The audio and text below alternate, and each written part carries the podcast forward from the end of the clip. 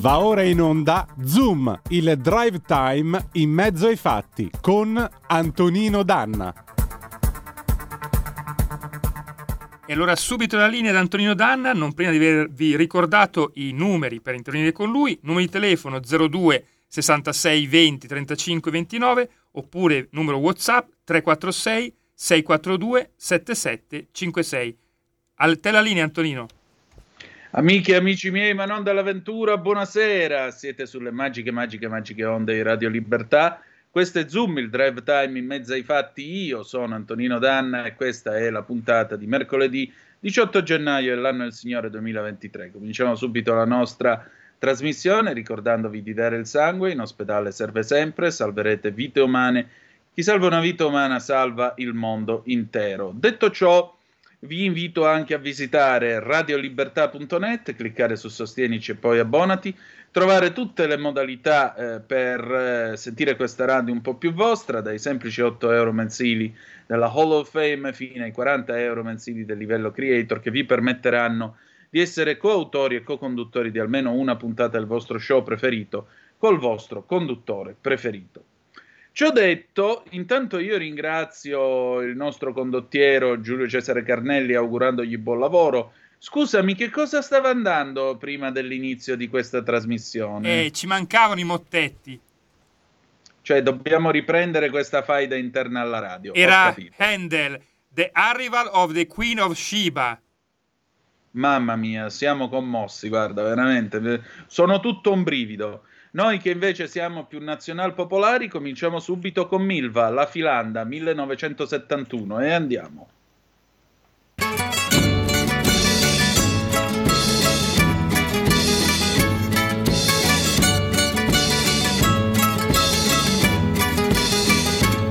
Cos'è cos'è che fa andare la filanda? È chiara la faccenda, son quelle come me e c'è e c'è che ci lascio sul telaio le lacrime del guaio di aver amato te.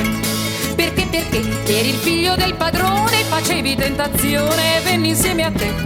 Così, così, tra un sospiro ed uno sbaglio, son qui che aspetto un figlio e a chiedermi perché. Tu non vivevi senza me, hai l'amore, hai l'amore, prima sapevi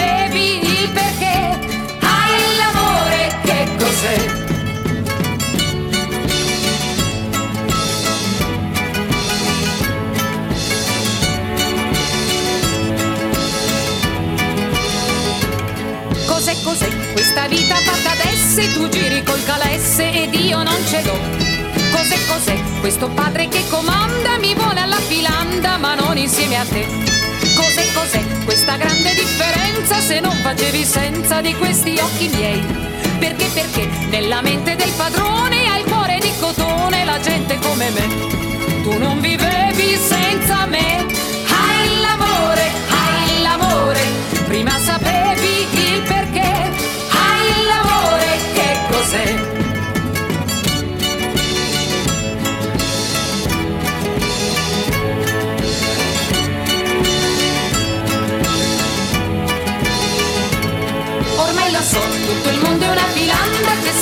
comanda e chi ubbidirà.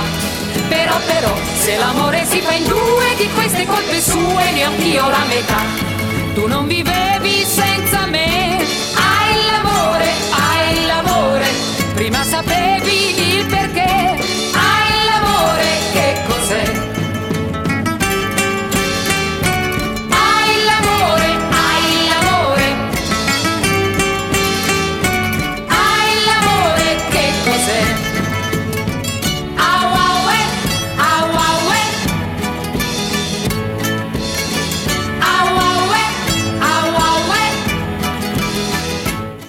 L'amica degli animali con Paola D'Amico. E la linea torna subito ad Antonino Danna e a Paola D'Amico. Antonino, pronto, non ti pronto? sentiamo. Aspetta, aspetta, ora mi senti? Or- ora sì, ora sì. Perfetto, siete di nuovo sulle magiche, magiche, magiche onde di Radio Libertà. Questo è sempre Zoom, il drive time in mezzo ai fatti. Cos'è, cos'è che fa andare la filanda? Gli scriccioli, come la nostra sua soavità Paola D'Amico che è al telefono. Buonasera Paola, ben trovata. Buonasera Antonino, buonasera a tutti coloro che sono in ascolto. Allora, eh cos'è, cos'è che fa andare la filanda? È chiara la faccenda o no? Lo scricciolo, complimenti per la rima. Sì, perché stasera parliamo di scriccio, anche se io ve ne parlo per portarvi a parlare di un altro tema, che è il rumore. Mm. Ma adesso sì. ci arriviamo. Lo scricciolo, voi sapete, è uno degli uccellini più piccoli che vivono in Europa, insieme ad altri due che si chiamano fiorancino e regolo. Ma lo scricciolo è il più piccolo, pesa meno di 5 grammi. Quindi immaginate, vi ho girato una foto, immaginate questo sì. pallina di, di piume leggerissima, una specie di, che non è facile vedere, quindi anche fotografare, osservare, si nasconde tra gli arbusti e si mimetizza i rovi, nella vegetazione, lungo rive dei canali, fiumi, ruscelli, però è anche in espansione, quindi alcuni di questi esemplari arrivano a colonizzare le aree suburbane e le aree urbane.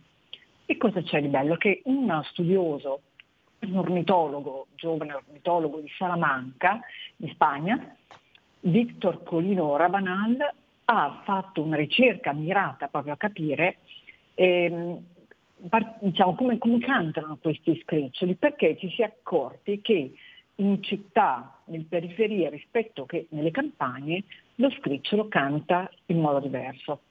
Ho premesso che in particolare è importante il canto dello scricciolo per il corteggiamento e poi per difendere la compagna, oltre che per tutte le altre funzioni che può avere una comunicazione tra specie, ehm, si sono accorti questi ricercatori guidati da Victor che eh, in città, nelle zone più rumorose e nelle periferie, il canto è diverso, cioè è più forte, più alto, delle frequenze più alte e delle note più lunghe rispetto agli scriccioli di campagna.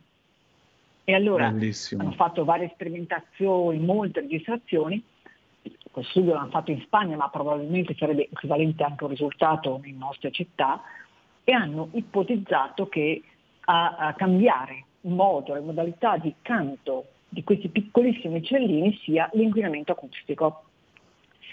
E quindi vuol dire che l'inquinamento acustico produce degli effetti di stress di mutamento degli equilibri naturali perché il canto veramente è lo strumento più importante per difendere il territorio, no? Sì. oltre che per conquistare diciamo, l'attenzione di una compagna. E i sensi degli animali sono, esattamente come i nostri, eh, possono essere danneggiati dall'inquinamento acustico. E, ehm, e perché? Mm, è interessante questa analisi perché noi non ci pensiamo però gli ultimi dati dell'Europa dicono che il 20% della popolazione europea è esposto a lungo termine a livelli di rumore nocivi per la salute, cioè sono più di 100 milioni di persone in Europa. E quindi ci sono tantissimi provvedimenti presi dagli organismi europei che dicono che non si deve superare di giorno 8 decibel, 8 decibel, poi però eh, assistiamo a battaglie perse di cittadini che ne so, che ad Arsena contro il rumore notturno o chi abita sopra un ristorante contro il rumore notturno e eh, è difficile anche difendersi da questo rumore perché occorre andare mh, diciamo in, in, alcuni casi sul penale e non è facile. Eh, torniamo al nostro piccolo animaletto, che però noi parliamo di animali soprattutto, e, mh, fa parte di una famiglia particolare che si chiama trogloditidi, quindi trogloditidi, l'ho dovuto sillabare per non sbagliare, è tutto anche fuori siepe perché appunto... Però loro sono educati, precisiamolo. Educatissimi. Si eh, non sono trogloditi, sono trogloditili. No, trogloditi, esatto, e si nasconde nelle siepi, ha un colore marroncino, come vedete nell'immagine, delizioso, e il suo nome è proprio sinonimo di qualcosa di minuscolo, di delicato, però anche se così piccino è, ehm, secondo una battaglia celtica, il re degli uccelli. Una bella favola che ho trovato, ve la racconto velocemente, lo scricciolo gareggiava in vollo con l'aquila per decidere chi dovesse essere il re tra questi uccelli. Lo scricciolo partì, poi si stancò però dopo un po' di battiti d'ali e fu raggiunto all'aquila, allora colse al volo l'occasione, intelligentemente saltò sulla schiena della sua rivale, si fece trasportare più in alto che poteva l'aquila e a un certo punto scattò verso il cielo e vinse la gara. Questa è una fiaba celtica ma molto divertente non vive solo in Europa, dappertutto e lo potete trovare anche in inverno nei vostri giardini, non migra, ma vive anche in Nord Africa, in Nord America, in Asia, quindi non è un, un uccellino a rischio di estinzione. Ha questo colore castagno con ali e fianchi con le strisce nere e come segno particolare, distintivo, ha un lungo sopracciglio bianco. Si ah, muove in modo molto agile, dinamico, scattante, nonostante sia così piccino, ha una coda una coda corta corta e appuntita, che tiene sempre sollevata, un becco ben lungo, sottile, zampette lunghe robuste e ha un canto melodico e squillante, un trillo acuto, potente, molto prolungato. Noi che viviamo in città, se abbiamo la fortuna di trovarlo, possiamo tentare di ascoltarlo e capiremo che qua canta molto più forte. È proprio la dimostrazione del, che la bellezza, la perfezione della natura possa stare in pochi centimetri di lunghezza e in pochi grammi di peso. E questa è la che bella cosa. Che, che, però deve farci riflettere sul tema proprio molto umano eh, di questa esposizione al rumore e di questa vulnerabilità. Pensiamo ai bambini ehm, che eh, diciamo, eh, hanno una soglia superiore, no? Alla, sì. sono più resistenti al rumore, mentre gli anziani, più si diventa anziani, più si diventa problematici al rumore, cioè la soglia si abbassa e siamo molto più sensibili e questo vuol dire che abbiamo meno difesa. E quindi, attenzione, non è che però se un bambino sopporta più rumore significa che è meno esposto. Il rumore c'è, crea problemi, eh, dormire è un'esigenza biologica, la mancanza di riposo, soprattutto dovuta a rumori forti che ti svegliano, è un problema e non ci accorgiamo dell'impatto che questo può avere, ma questo ha impatto. Quindi attenzione, vigiliamo. E, appunto io stavo cercando di capire come si può difendere dal rumore, è una cosa abbastanza difficile perché non c'è regolamento di condominio, non c'è regolamento di polizia locale che ti possa realmente difendere ed è complessa anche la procedura. Insomma, se vuoi difendere dal rumore in lei si deve andare dall'avvocato e quindi vuol dire mettere mano al portafoglio siamo Però... alle solite in questo paese. Senti, oltre al rumore, che cosa danneggia o mette comunque in pericolo la vita dello scricciolo?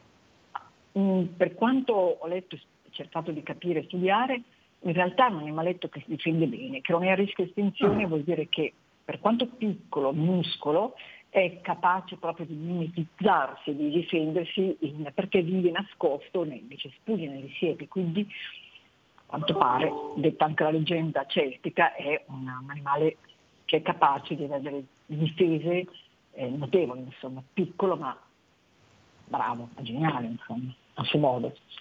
Quindi questo non è a rischio estinzione, anzi è molto diffuso, ma è difficile da vedere. Però guardate, osservatelo, anni fa, eh, quando c'era ancora una rubrica sulla pagina di Milano del Corriere, anche sul web, un lettore mi mandò, purtroppo non l'ho trovato, un'immagine d'inverno di uno scriccio nel suo giardino e se la trovo ve la, ve la, giro perché era veramente una foto bellissima. Era un signore anziano che aveva tempo e si dedicava a questi uccellini e che appunto faceva, li foraggiava, che preparava delle deliziose collezioni di mangiatoie a misura di scricciolo stupende. Lo scricciolo appunto è un insettivoro, ma mangia semi, si arrangia con quello che trova.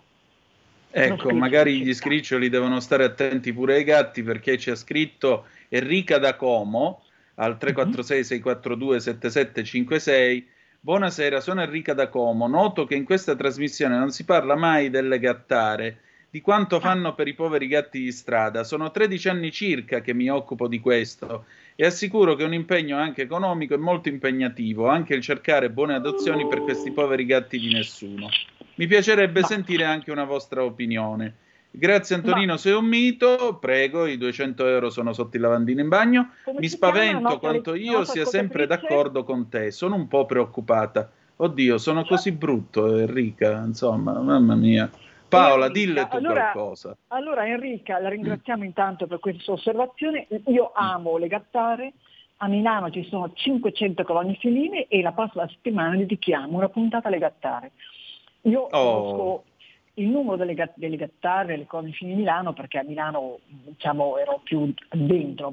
Le gattare sono una figura mh, importantissima, io ho anche una cugina gattara qua a Cremona e quindi settimana prossima prometto che vi chiamo una puntata alle gattare. Quindi gattare di tutto chiamato. il mondo, unitevi, 368 ore sarà il vostro momento. Assolutamente. Adesso però... Torniamo agli scriccioli.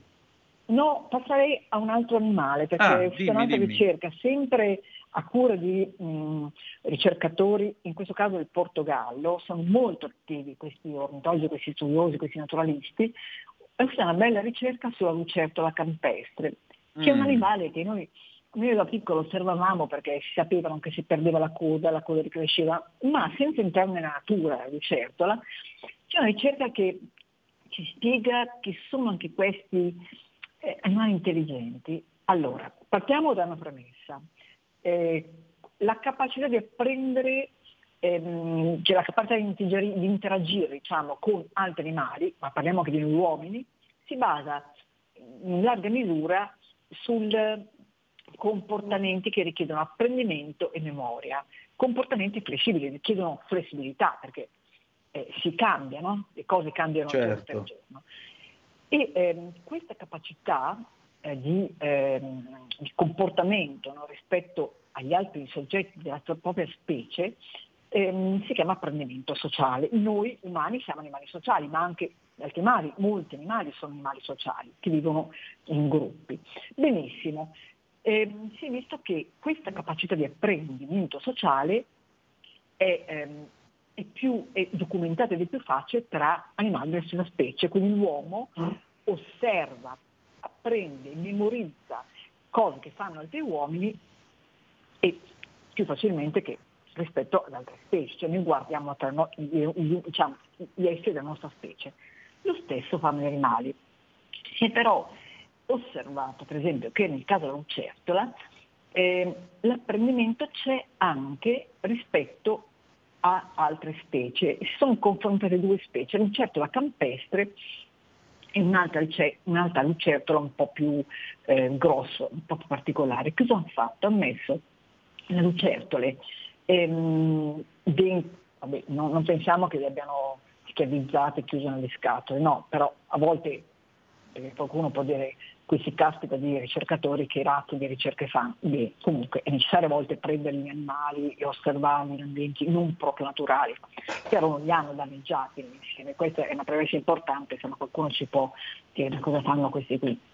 I soldoni hanno preso appunto questi rettili e li hanno ehm, messi eh, ad osservare da uno specchio diciamo, trasparente una, altri animali che cercavano cibo ehm, in un habitat un po' particolare, attraverso delle, delle, delle, dei cerchi colorati, il cibo c'era soltanto sotto il disco blu. Mm. lucertole praticamente osservando gli altri lucertole mandate a cercare cibo senza esperienza hanno capito dove era il cibo.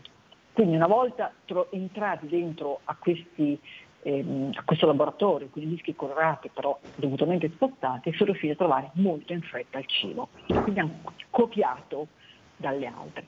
Poi hanno detto vediamo un po' però se, questi, ehm, se queste lucertole sanno copiare, memorizzare, apprendere guardando le lucertole identiche a loro, la stessa specie, oppure anche altre lucertole, ne hanno prese le lucertole di bocage, che sono comunque un'altra specie. Benissimo le lucertole anche in questo caso hanno imparato localizzando perfettamente il cibo. E quindi questo cosa ci dice?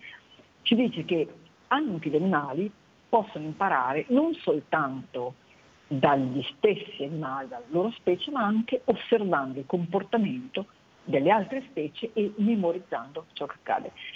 È interessante, vabbè, è una ricerca che avere i suoi limiti, però è interessante per farci capire come non siamo gli unici a utilizzare l'apprendimento e la memoria per eh, sopravvivere, soprattutto quando si tratta di cercare cibo.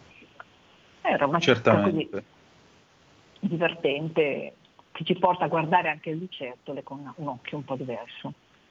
Eh beh, vorrei ben dire, insomma, una furbizia, un'astuzia, non da poco. E va bene, allora Paola, mi pare che se volete intervenire, volete dire la vostra sugli scriccioli 0266203529 se avete voglia di intervenire, oppure se avete voglia già di parlare di lucertole o gattare, insomma la vostra testimonianza potete chiamarci allo 0266203529. Anzi Enrica, visto che eh, ci hai sollecitato, se hai voglia alza la cornetta e chiamaci che siamo qua ad aspettarti, così almeno sentiamo la tua voce direttamente, che la radio è qua per questo. Eh, che dire di più? Dimmi, dimmi. No, dico che vogliamo sentire la tua voce.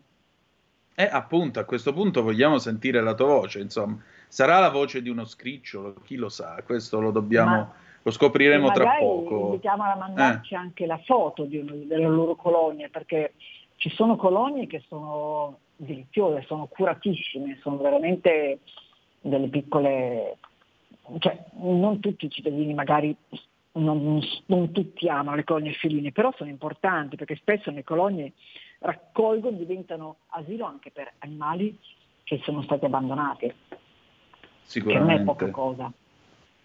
Esattamente, esattamente. E poi è anche un, un gesto di civiltà perché comunque voglio dire, boh, io penso che una società che rispetta gli animali, non, non, parliamo di idolatrare, non parliamo di queste cose qua, non parliamo di esagerazioni, però una società che ha rispetto degli animali certamente è una società nella quale eh, tutti stiamo un pochettino meglio, che è la cosa eh, più importante e più giusta in questo, in questo mondo. Quando io leggo di certe notizie, gente che eh, fa violenza all'animale, la cosa è perché si divertono, filmano addirittura la cosa, io gli infilerei i petardi nel sedere e glieli, farei, glieli accenderei. Poi vediamo che effetto ti fa.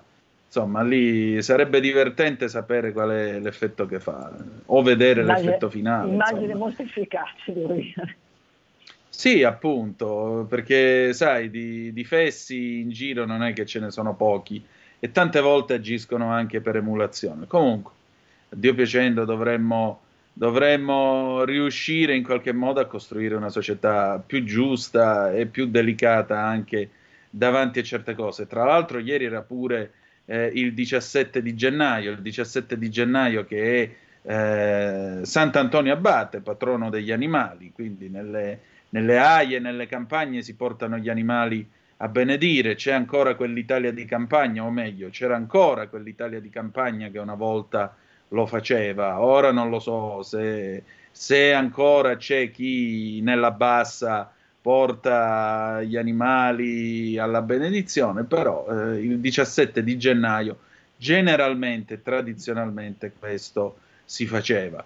Comunque Enrica l'abbiamo persa per strada perché mi sa che deve essere timida, non si è fatta più viva. Ad ogni buon conto, noi la aspettiamo mercoledì prossimo per la puntata sulle gattare a questo punto. Assolutamente. Che dici? Assolutamente, assolutamente.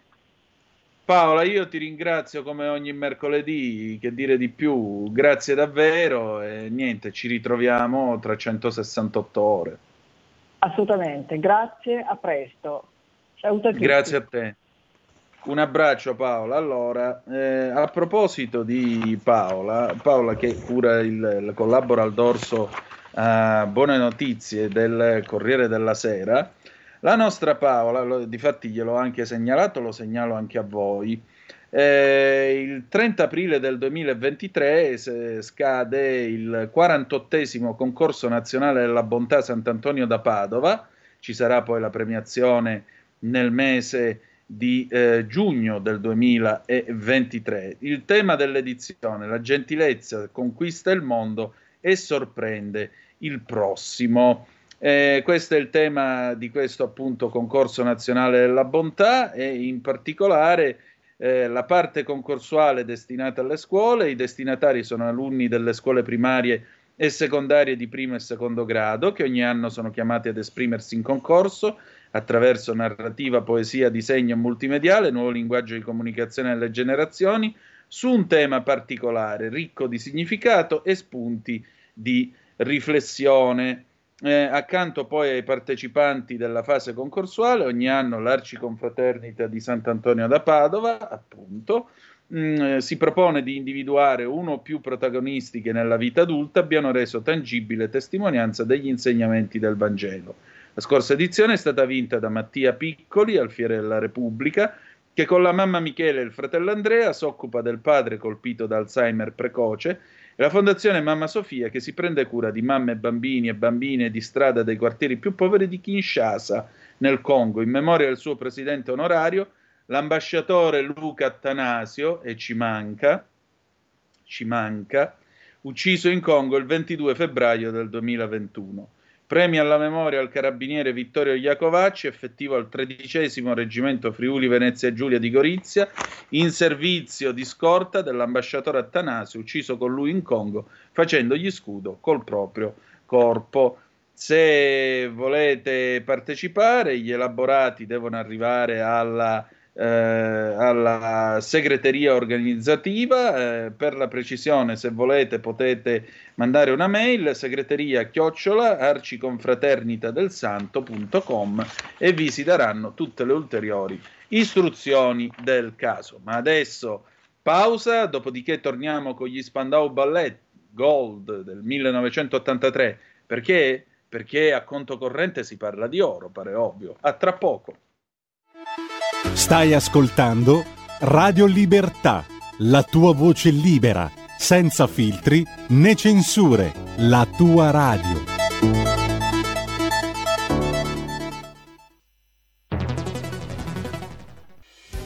Quotidiano di Sicilia, il quotidiano d'Italia, l'informazione che ribalta i luoghi comuni, una vera visione dei fatti, l'Italia vista da sud.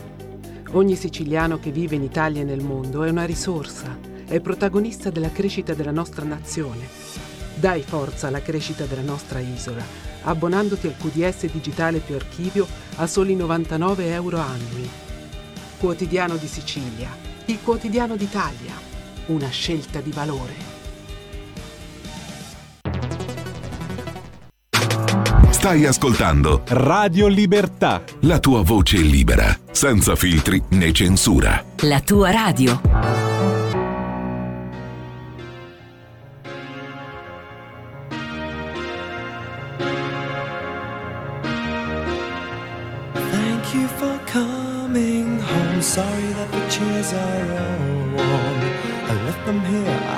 have sworn. These are my salad grace, maybe an eternal way. Just another play for today. Oh, but I promise.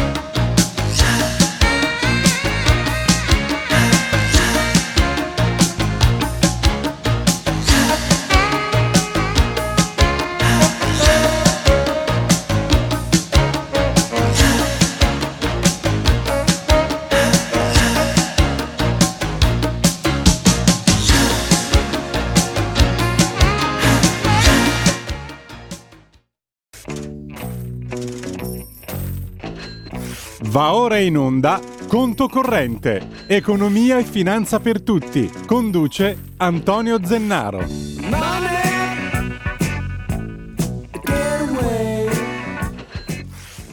Introdotto da questa bella sigla, ridiamo subito la linea ad Antonino Danna, raggiunto da Antonio Zennaro. E beh, amiche e amici miei, ma non dall'avventura, siete sempre sulle magiche, magiche, magiche onde di Radio Libertà. Questo è sempre Zoom, il drive time in mezzo ai fatti. Ma ora il timone passa al nostro graditissimo e come sempre fortissimo, eh, il nostro fortissimo Antonio Zennaro, che naturalmente eh, questa sera con conto corrente, diciamo che tra gold e mani mi pare che non sia molto difficile capire quale sarà il tema di stasera, perché se non sbaglio è l'oro, ma l'oro è ancora un bene rifugio? Buonasera, buonasera a tutti, ben ritrovati, un saluto a tutti gli ascoltatori. Eh, allora, è arrivato il tempo dell'oro, del Golden Age, oro e argento, perché non c'è solo un tema di oro, ma c'è anche un tema di argento siamo ai massimi livelli, eh, dobbiamo dire che l'oro è sempre stato bistrattato. Mm. Negli ultimi anni si diceva che non era più un bene rifugio, il rifugio arrivava dai bitcoin, eh, sì, dall'ethereum, no. dalle cripto e alla fine invece c'è l'oro che sta raggiungendo delle vette quasi siamo intorno ai 2000 dollari l'oncia, insomma anche il, l'argento sta ai massimi. Eh, diciamo che adesso il mercato giustifica questo aumento dell'oro perché dicono che le banche centrali, attenzione, attenzione, hanno fatto nell'ultimo anno, nel 2022, scusate un attimo, Prego. hanno fatto incetta di, di lingottoni d'oro. Chissà perché.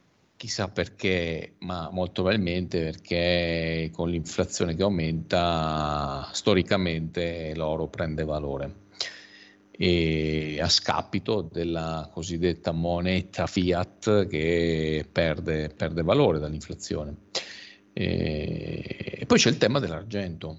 Il tema dell'argento è un tema un po' diverso rispetto all'oro, che un, l'oro si utilizza fondamentalmente per ovviamente investimento, ma poi per le realizzazioni orafe, no? Cioè, certo. Made in Italy, distretto di Vicenza. Eh, mentre l'argento sta diventando sempre di più, noi avevamo parlato anche verso fine novembre, no? Sì. Avevamo detto che il 2023 sarebbe stato eh, l'anno importante per le materie prime e eh, diciamo che mh, così sta accadendo perché l'argento è, mm, ha questa specificità. È um, una uh, materia prima utilizzatissima nella conversione, nella riconversione green. Certo. Eh, pannelli, ma anche tutta una serie di batterie, insomma si usa tanto, tanto argento perché è un semiconduttore, perché insomma c'è tutte delle caratteristiche, adesso io non sono ingegnere ma, eh, ma ragioniere, quindi eh, vi posso dire che mh, mm, gli analisti dicono che l'argento, la produzione di argento è molto lineare, stabile, non c'è un aumento di, mentre c'è una maggiore richiesta, quindi tanto più a livello globale si va verso la conversione, green, riconversione, ma chiamatela come vuoi, resilienza, sono, i nomi, ogni settimana sento un nome nuovo, però cioè comunque si va verso il risparmio energetico, quindi ehm, l'argento sarà sempre più richiesto e quindi c'è anche questo aumento del corso dei prezzi dell'argento, sia fisico che ovviamente quello del trading eh, nei mercati finanziari.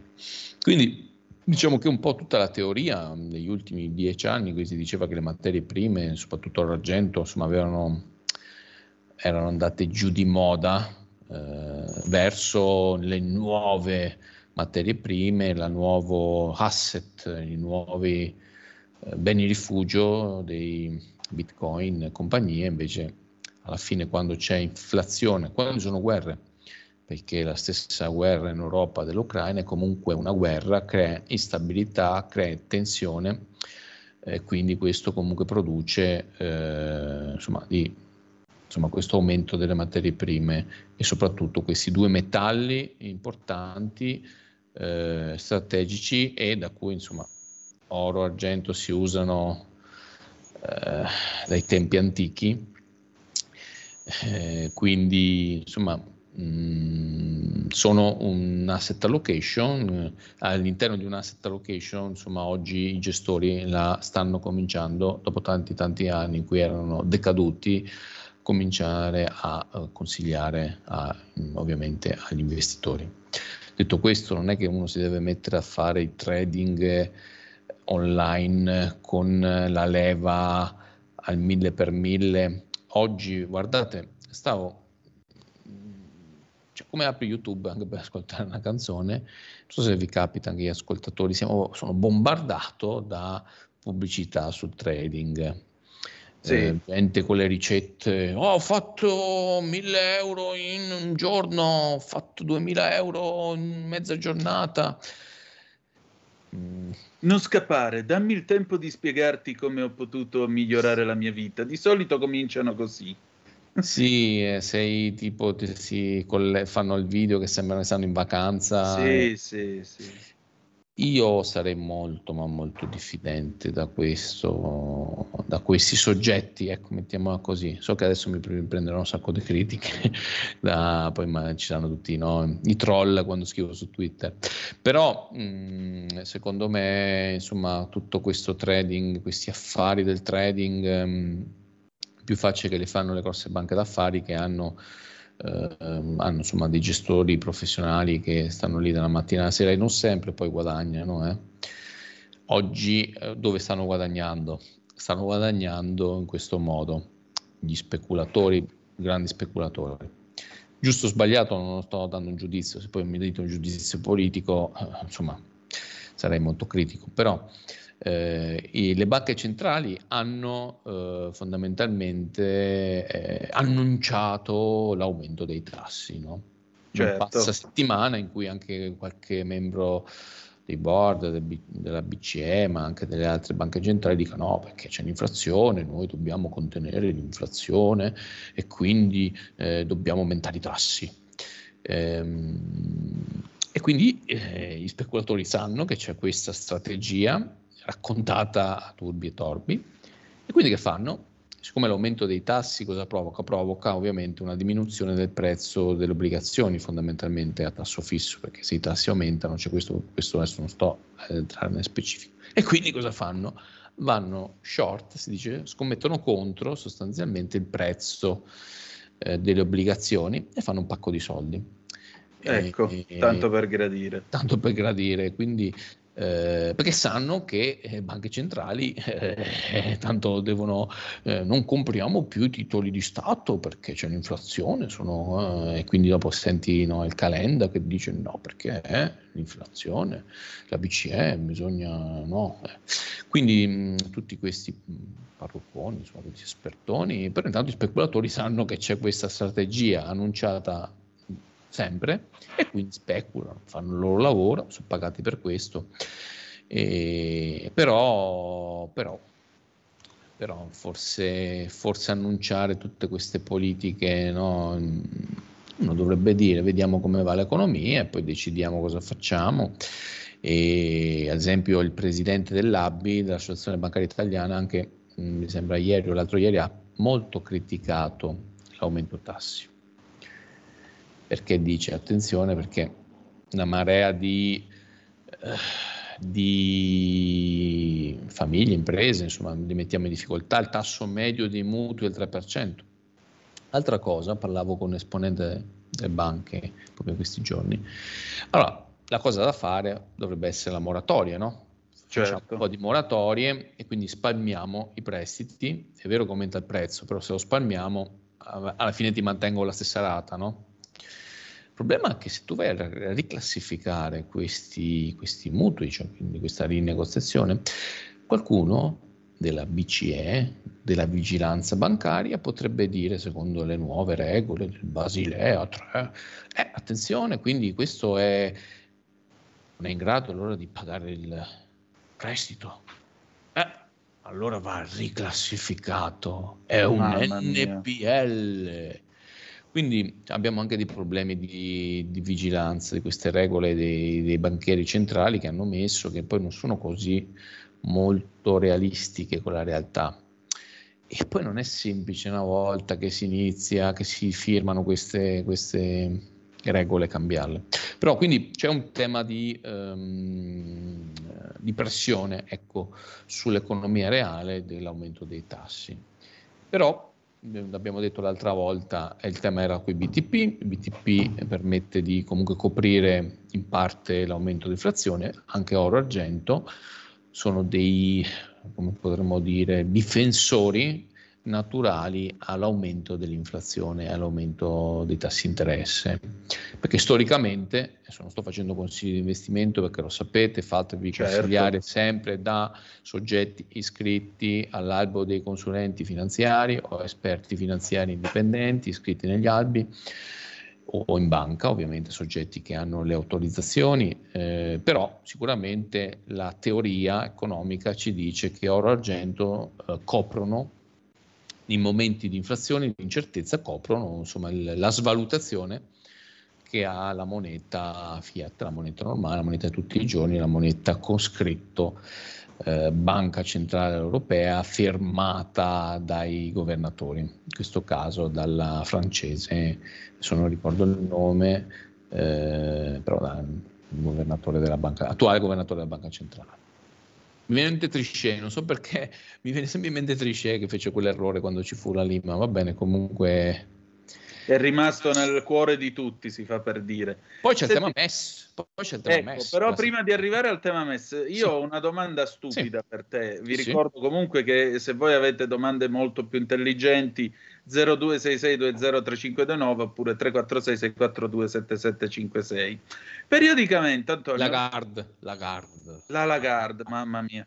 Eh, periodicamente, Antonio, spunta sempre questa storia di pigliare, vendere l'oro della Banca d'Italia e con questo pagare una parte del debito pubblico italiano. Però poi ogni volta in cui si fa una discussione del genere c'è sempre chi dice guardate che fare questa cosa significherebbe portarci nella serie B o nella serie C dell'economia mondiale. Ma serve a qualcosa o no? Ma allora diciamo questo un po' perché eh, se no stiamo sempre a parlare di- di- di- in tv soprattutto, guardate, più sono espertoni e più ho visto in tv, ma parlo anche di, di- di- di- mh, trasmissioni importanti, no? Quindi cioè, dicono no, abbiamo il debito pubblico, siamo brutti e cattivi, ba ba ba ba ba. poi ufficio stampa della Banca d'Italia. Quindi non è che sto dicendo Antonio Zennaro, no, il complottista, cioè non è, Certo. a parte che non sono complottista, però nel senso che Banca d'Italia dice a novembre mh, le entrate tributarie contabilizzate dal bilancio dello Stato erano pari a 46 miliardi, più 5% rispetto a novembre 2021. Quindi nei primi 11 mesi del 2022 erano 446 miliardi, più 10%, più 43 miliardi di euro di entrate tributarie. Quindi alla fine, dopo ci sono tutta una serie di motivi, però alla fine non è che stiamo aumentando di smisura il debito pubblico, il debito pubblico fuori controllo. Sì, è vero, noi quest'anno abbiamo parecchie emissioni, ma anche gli Stati Uniti, anche gli altri paesi. Vai con la telefonata. Sono due, le prendiamo in rapida successione. Yes. Pronto chi è là? Ciao, sono Marco da Mantova. Ciao carissimo. Allora, le, le mie domande, ciao anche al- all'onorevole.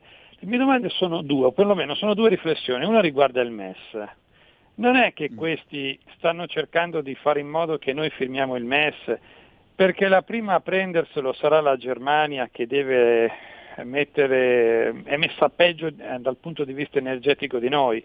E poi, considerando che la, la Banca Centrale Europea sta facendo delle politiche che fanno male all'Italia, ci costringeranno in un secondo tempo, insieme al discorso legate- legato alla, alla ristrutturazione energetica delle case, praticamente ci mangeranno. La seconda cosa riguarda, io ti do anche la fonte, scenari economici. La settimana scorsa mostrava un articolo che spiegava che la Cina sta comprando tantissimo oro. Non è che per caso la Cina sta comprando oro per eh, scoprirsi in caso di una crisi globale che forse a lei ha pensato anche di, di, di, di far scoppiare perché ovviamente l'Occidente è dipendente in quasi tutto e per tutto dalla Cina stessa, quindi la Cina si salverebbe, noi saremmo, saremmo morti, tra virgolette, loro potrebbero naturalmente far, fare man bassa di tutto, però si salverebbero perché hanno comprato grandissime quantità d'oro. Se ho sbagliato correggetemi, grazie, ciao. Grazie a te. Eh, seconda telefonata, pronto chi è là? Buonasera, sono Giorgio da Monza. Buonasera. Eh, Ciao, lei giustamente ha detto che eh, le banche centrali stanno comprando oro e l'anno scorso ne hanno comprate per 700 tonnellate, anche se ci sono 400 tonnellate che ballano, in quanto non si sa chi le abbia comprate. Però mi permetto di aggiungere che è dal 2008 che le banche centrali comprano oro e allora come mai ai diciamo, ai cittadini vengono consigliati i bot, le azioni e invece le banche centrali si stanno riempendo d'oro. Inoltre volevo sapere, eh, secondo lei, se è vero che l'oro viene manipolato al ribasso attraverso strumenti finanziari e se può darmi un cenno di come avviene questo meccanismo. Buonasera. Sera. Vai. Allora, Antonio. Cina, Cina, Cina sta facendo incetta non solo di oro, ma di tutte le materie prime sui mercati finanziari, sui mercati fisici, perché la loro strategia, essendo un paese dirigista comunista, anche se questa cosa è brutta da dire perché non è un political core, però è un paese dove governa, cioè un partito, ricordiamo, c'è un partito, uno, è un partito messo il nome socialista, sovietico, no, non è sovietico, però vabbè, comunque è sul partito comunista, fondamentalmente, che è dirigista, nel senso che loro applicano delle strategie pluriennali, quinquennali e decennali, si danno delle strategie e poi le applicano, essendo un paese dirigista. E loro certo. hanno questa strategia economica di fare incetta più possibile di materie prime. Perché dico questo? Uno, per garantire in un momento di difficoltà, di meno risorse a livello globale, alle proprie imprese di avere le materie prime, essendo loro ormai ai vertici, ahimè, tecnologici, di tutti gli iPhone, tutti gli apparecchi elettronici, il 50% delle batterie, i pannelli fotovoltaici si fanno in Cina, quindi servono materie prime per far questo, anche i principi attivi delle nostre medicine, gran parte, ok?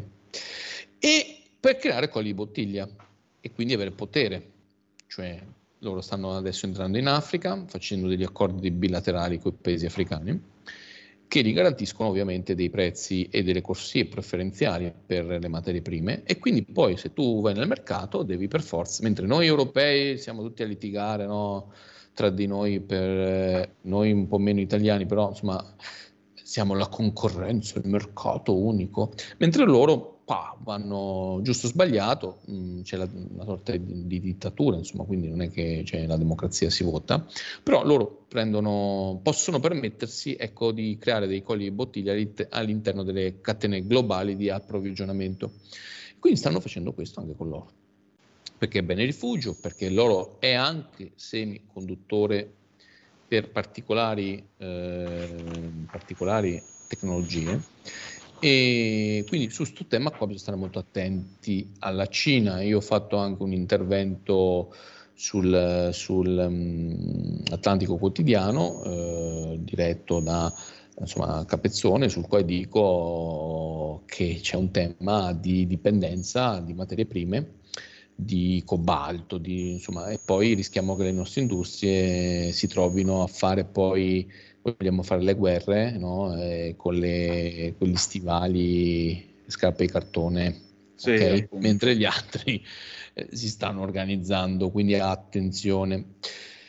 Altro aspetto sulla manipolazione del prezzo dell'oro, ma sicuramente è manipolato perché, ma come tutti i prezzi sono manipolati, nel senso che c'è una domanda e un'offerta, c'è una speculazione, quindi anche il prezzo dell'oro eh, viene dopo che ci sia, che si riuniscono i sette banchieri e nella sal- io su questa cosa ci credo di meno, nel senso che mh, alla fine, guardate, eh, alla fine i tassi erano bassi e quindi conveniva comprare le azioni. i tassi stanno rialzando e conviene comprare l'oro. Questo è successo negli ultimi 60, 70, 100 anni. Se uno si prende i libri, io sono appassionato un po' di libri di finanza di 70, 80 anni fa, e guardate, è il stesso meccanismo eh, sui stessi settori. Non eravamo abituati all'inflazione, cioè, ormai erano cioè dagli anni 92-93 che non, c'erano questi tassi di inflazione, anzi addirittura dagli anni 80 il 10-12%. Esatto. Eh, mm. Quindi, mh, altro tema, quindi rispondiamo a tutto, non ci facciamo problemi. Sul no. tema MES. Sì. Allora, io il tema MES, cioè, io sono uno di quelli che si è alzato in Parlamento, è stato eh, cacciato, non cacciato, sono andato via io quando ero del Movimento 5 Stelle perché Conte sposò, il, sposò questo progetto tra le varie cose in cui eh, insomma me ne andai, c'era questo tema del MES, quindi io sono uno di quelli che eh, insomma, basta andare online, si, il mio no a questo MES. Nella forma, nella sostanza, ci sono vari interventi anche di persone che stimo molto sui temi tecnici del MES. Altro aspetto, però, quindi è da considerare in questa fase storica, non mi voglio, cioè non voglio neanche fare, eh, è anche vero che tutti gli altri paesi l'hanno votato, hanno aderito e l'Italia ci ha già messo miliardi di euro. Quindi io non lo so, vi dico veramente, con, eh, non lo so come se io fossi al governo, gestirei questa cosa. Vi dico la verità, è un tema molto molto difficile. Come fai? Ti prendi delle critiche e quindi non lo so, vi dico la verità, perché su linea teorica io sono contro, eh, non lo ritengo lo strumento adatto, io sono, non sono per il meccanismo comu- comune del debito, perché abbiamo visto che anche gli eurobond a fine prezzano dei prezzi che non sono convenienti eh, per l'Italia, cioè comunque cioè, prezzano comunque il tasso di interesse, quindi non è che c'è, diciamo, l'eurobond sta a zero perché è garantito al 100%. Però è un tema difficile, capisco, quindi non so come gestirà il governo, non so le varie posizioni, è un tema difficile dalla difficile soluzione. Quindi a tutti gli amici che ci seguite, non date però giudizi affrezza, eh, ehm, affrettati su quello che accade certo. e sulle posizioni che verranno prese dai partiti che oggi hanno l'onere di gestire una fase difficile del governo, senza gli strumenti che c'erano nella Prima Repubblica, cioè oggi c'è un'inflazione alta, Prima Repubblica ok, inflazione alta, aumentiamo poi i stipendi, a... tolleriamo un po' il nero, perché un po' questo era, insomma, negli anni 80-90, insomma, c'erano delle politiche, quindi anche le imprese erano più... e poi assumiamo, assumiamo gente, insomma, c'era più politica eh, economica perché c'erano partecipazioni statali, potevi mandare in pensione le persone prima, insomma, oggi si è un po' tirato perché c'è l'Europa dell'austerità, l'Europa del mercato unico comune, quindi quando c'è un aiuto di Stato devi farti autorizzare dal commissario europeo anche per dare 20 milioni di euro a un'impresa che magari lascia a casa mille operai, quindi cioè, è difficile gestire, eh, gestire, il paese in questa fase portando avanti anche un'agenda eh, patriottica, sovranista, eh, perché poi è, è, come le società, cioè, eh, cioè, noi alla fine ci stiamo dentro alla stessa società, Unione Europea, MES, tutti questi organismi. Cioè, non è che ti puoi tirare indietro una volta che sei dentro, come la società e non c'è la maggioranza. Esatto. Cioè, hai una quota dell'Italia vale in tutte bene o male 10, 15, anche dentro MBCE, no? Cioè, tu sei dentro, ma eh, non comandi c'è azionista di maggioranza. Poi a volte i tedeschi si mettono insieme ai francesi, a volte portano dentro anche i spagnoli, tu ti trovi sempre un po' eh, difficoltà. Quindi non lo so sto tema. Non sono convinto che MES sia uguale al fallimento d'Italia. Questa è la mia opinione di Antonio Zennaro. Cioè, secondo me è una... Il MES non è buono, ecco, mettiamo così. Però non significa che aderi- ad aderire alla riforma del sto MES significa portare in default l'Italia. Ci sono dei rischi perché loro ti potre- dicono, sai, è una pistola messa sul... Sì, però è anche vero che... Cioè, io li voglio vedere questi se fanno fallire l'Italia. Cioè, perché l'Italia, debito grande, come, come quando uno ha un grosso debito, perché debito piccolo la banca ti, ti mazzola, no? Ma esatto. quel debito grande, sai, dici, ma forse... Eh, Eh, quindi ristrutturazione, vabbè, allora io non ti comincio a dare più i contributi europei e le aziende, ti faccio le procedure su tutte le imprese, ti faccio la Golden Power su tutte le aziende francesi, tedesche, spagnoli che vengono qua per in Italia. Eh, poi, poi, vediamo, no? Cioè, se, vuoi, cioè, se ti vuoi mettere... Mh, mm, cioè io penso che non se lo possono permettere con eh, le armate di Putin a non so quanti chilometri eh, di distanza da Berlino da, dal confine europeo, no? Cioè, Abbiamo no. un'ultima telefonata, Antonio. Sì. Ci Pronto, siamo. chi è là? Pronto, ciao, sono Mauro di Reggio. Quella grande Riguarda... Ciao Mauro. Ciao Zenna, riguardo, a que- a quello, riguardo al MES, noi abbiamo firmato il primo MES, il che quando l'hanno usato con la Grecia ci è costato 50 miliardi perché abbiamo dovuto rimborsare i greci che li hanno solo visti passare, sono andati a chiudere i conti delle banche tedesche e, francesi che erano indebitati con la Grecia, mentre noi avevamo solo 5 miliardi. A questo punto qua, se viene firmato il MES, noi siamo impegnati per 135 miliardi. Fino adesso abbiamo versato 15 miliardi. Quindi il direttore del MES, che non si sa chi è, ha uno scudo totale pieno, è in grado di poter, con una telefonata al governo, richiederci l'intervento anche se non siamo noi, cioè se noi non lo richiediamo, magari magari lo richiede la Germania perché è in crisi, siamo costretti entro sette giorni a versare 120 milioni che è il rimanente della quota che noi abbiamo impegnato. Bisogna starci moltissimo attenti perché questa è la botta finale che serve solo a ripulire il risparmio privato italiano che è l'ultima cosa che c'è rimasto. Grazie. Antonio. Allora, eh, io so che questa è una posizione di tanti amici. Ah, eccolo qua, il primo MES, lo tiro fuori, eccolo qua, quelle, dove sta la telecamera, non si vede, no, no, non si vede col cellulare. Eh, no. no, non si vede. Vabbè, sì, è vero, è successo questo, ma lo sapevamo che tutto questo casino veniva fatto per salvare banche tedesche e francesi, come su tante altre partite. Eh, io però vi dico la verità, eh, sono d'accordo, sì è vero, teoricamente quello ti può chiamare, ti posso, però ti possono anche vendere tutti i titoli di Stato come fecero nel, con la Merkel, la Sarkozy, con Berlusconi, ti possono incapottare. E possono fare tante cose perché hanno la maggioranza su tutte le varie. È un argomento complicato, però io non sono convinto e poi hanno fondamentalmente la quarta colonna, quinta colonna in Italia, media, giornali, tutti sì, MES, MES, MES, MES, MES. Quindi capisco che oggi se tu ti metti contro questo tutto flusso rischi di... Mh, eh, cioè, ragazzi, non è che poi scendono in campo 20 milioni di persone a difendere la posizione no MES. Cioè, io ho visto un vice, eh, un ministro degli interni che si sta facendo 8 so, ma questa cosa sarà un po' darà fastidio a tanti, però sta facendo un processo perché ha bloccato gli sbarchi e tutti dicono no, siamo contro gli sbarchi, però quello intanto c'è il processo e non vedo comunque le manifestazioni in piazza eh, a sostegno. Abbiamo fatto il referendum e la gente è andata a votare sulla giustizia. Ecco, tanto per dire. Tanto per Quindi dire. sì, è vero che c'è questo rischio, secondo me però, vi ripeto, sì, eh, fai fa capottare l'Italia eh, i 500 miliardi che hanno investito i francesi in Italia li perdono. E le aziende tedesche che lavorano con l'Italia non vendono più Mercedes, Audi, eh, cioè possono pure possono, cioè, possono fare tutto, ma è come che ti, poi ti spari addosso, cioè ormai eh, l'economia europea è integrata.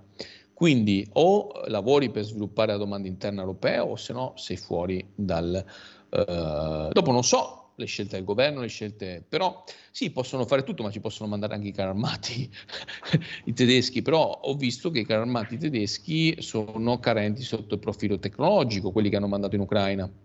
Quindi anche l'austerità non gli, non gli permette neanche di mandare le, le armi in, in Ucraina. Quindi è molto molto complicato, quindi io non, non, mi va di dare, un, vi dico la verità, non mi va a dare un giudizio sul governo, sui parlamentari come voteranno, non, non mi va di dare un giudizio, non lo so, vi dico in maniera molto sincera, penso che poi ci sarà una serie di discussioni anche all'interno del partito che io sostengo e poi il, eh, Matteo Salvini prenderà le decisioni che devono essere prese e ha sempre preso negli ultimi anni sempre pagandone anche le conseguenze, eh, davvero patriota eh, nell'interesse degli italiani. Quindi non facciamone un referendum, guardate, ne abbiamo visto un po' troppo di cose con il referendum. Dopodiché, alla fine, chi aveva messo in moto il referendum ne ha pagato le conseguenze anche su altri temi. E gli altri sono più organizzati, si fanno tutti gli affari loro, cioè nel senso che anche no, l'intelligenza, mentre dobbiamo lavorare, su questo dobbiamo tenere alta la guardia, ad esempio sulle case. Quella a me mi fa paura. Quella mi fa molto, ma molto pa- più paura del MES, perché quella è un po' la rana bollita. Cioè, MES non è che ti vengono a chiedere 150 miliardi, che 150 ieri. miliardi manda quel paese. Mentre quella direttiva, su quelle direttive tipo le, le, le, cose delle banche, no? Che poi sì. eh, che tu arrivi e ti hanno bollito. Eh, c'è la direttiva, quella operativa, eh, la casa tua, c'è la casa San Gimignano, un postato su Twitter, no? Cioè, eh, eh, non è classe E. Allora no, qua l'APE, c'è l'APE, APE europea. Quindi quella mi fa molto, ma molto, perché è più subdola. Cioè, mo esatto. messi su tutti gli occhi di tutti. Giustamente poi ogni deputato farà le proprie considerazioni in base alle linee del partito, eh, però quella, quella mi fa paura, molto molto paura. Quella è la vera patrimoniale, la patrimoniale vera è quella sugli immobili. E con questo noi chiudiamo questo spazio e ci ritroviamo mercoledì prossimo. Grazie Antonio. Viva gli uomini e le donne libere, viva Radio Libertà. Sempre 30 secondi di pausa, poi torniamo subito. Avete ascoltato Conto Corrente.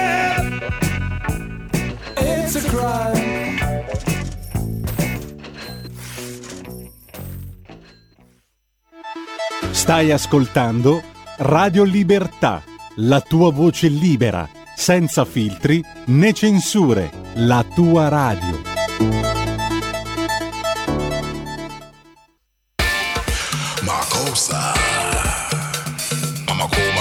mama makosa mama ku, mama sa mama makosa mama ku, mama sa mama makosa mama ku, mama sa mama makosa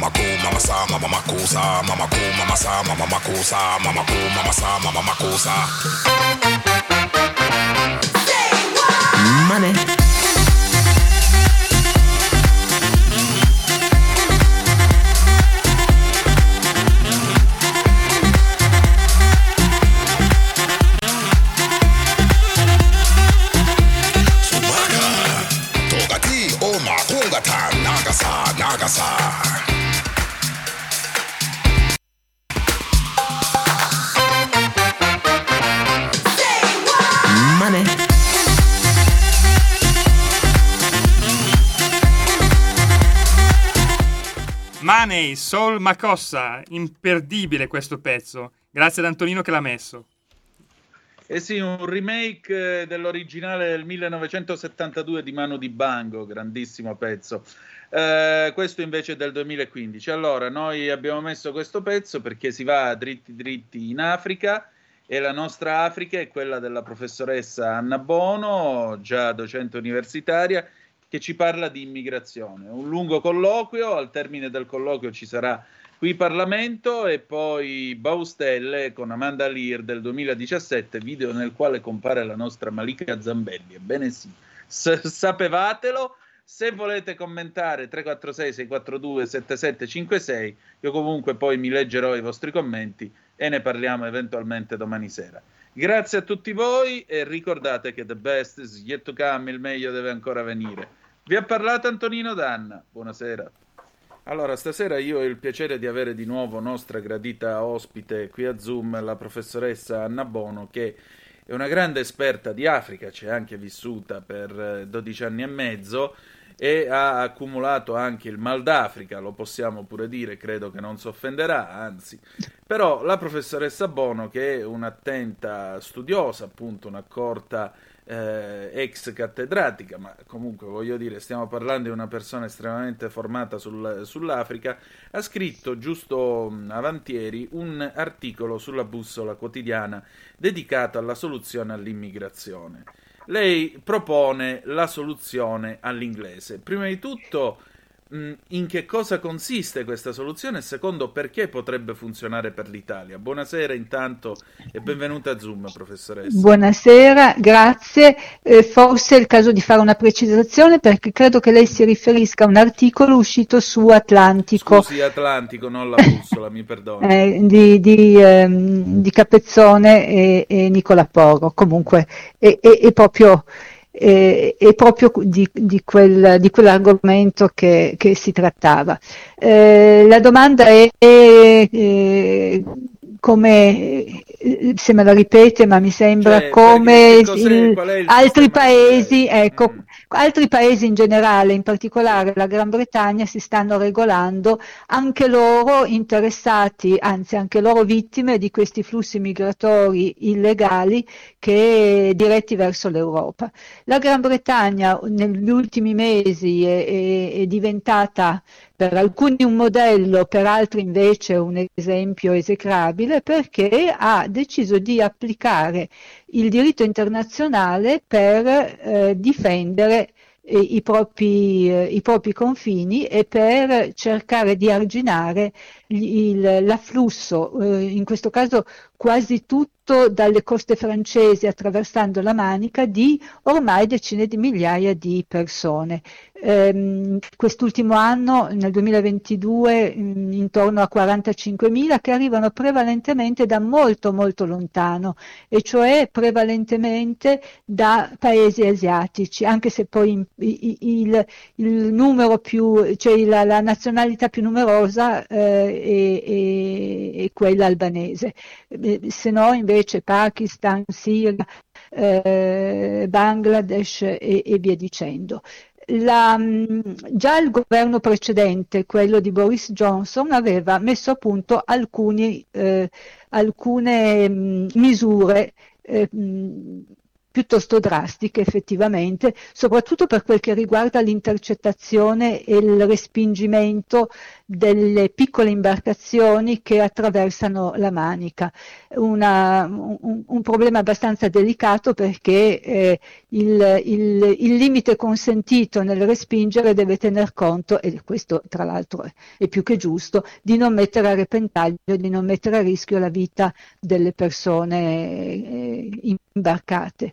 Eh, già criticata per questo, eh, la, la, Gran Bretagna lo è ancora di più da quando ha deciso di eh, trasferire almeno una parte dei richiedenti asilo, e apro una parentesi, eh, la, anche in Gran Bretagna la maggior parte delle persone che arrivano prive di documenti eh, dichiarano di essere profughi e chiedono asilo politico sostenendo di essere in fuga da guerra, da persecuzione, il che attiva eh, automaticamente, necessariamente un protocollo eh, eh, internazionale che, eh, che prevede un, eh, che prevede da parte dei paesi che hanno firmato la Convenzione di Ginevra sui rifugiati eh, il dovere di ospitare chi richiede asilo almeno fino a quando non si accerta la veridicità di quanto, eh, di quanto viene affermato. Ebbene, eh, l'Inghilterra ha deciso che una parte di queste persone che chiedono asilo venga trasferita